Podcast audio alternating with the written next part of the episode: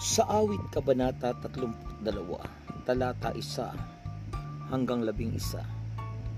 Ang kasalanan ko'y aking inamin, at mga sala ko'y pinatawad mong lahat.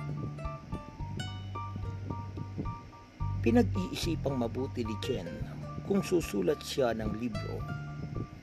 Nakapagsulat na siya sa internet at nakapagsalita na din sa publiko, pero pakiramdam niya ay may iba pang nais ang Diyos na dapat niyang gawin, kaya idinalangin niya ito.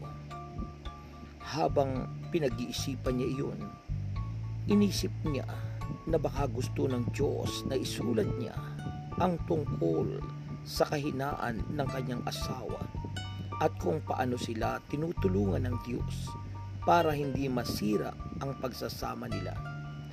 Pero naisip niya na baka mapahiya niya ang asawa, kaya nanalangin siya.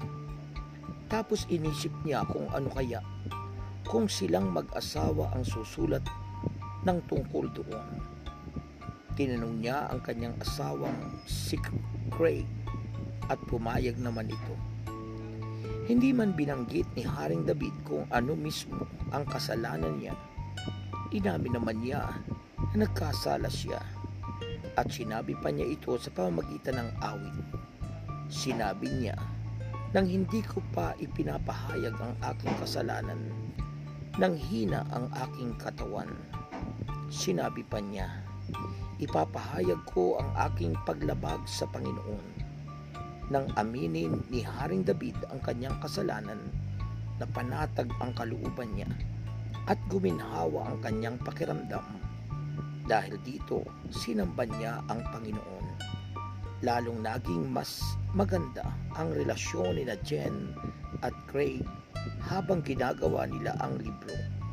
Ganun din tayo sa Diyos.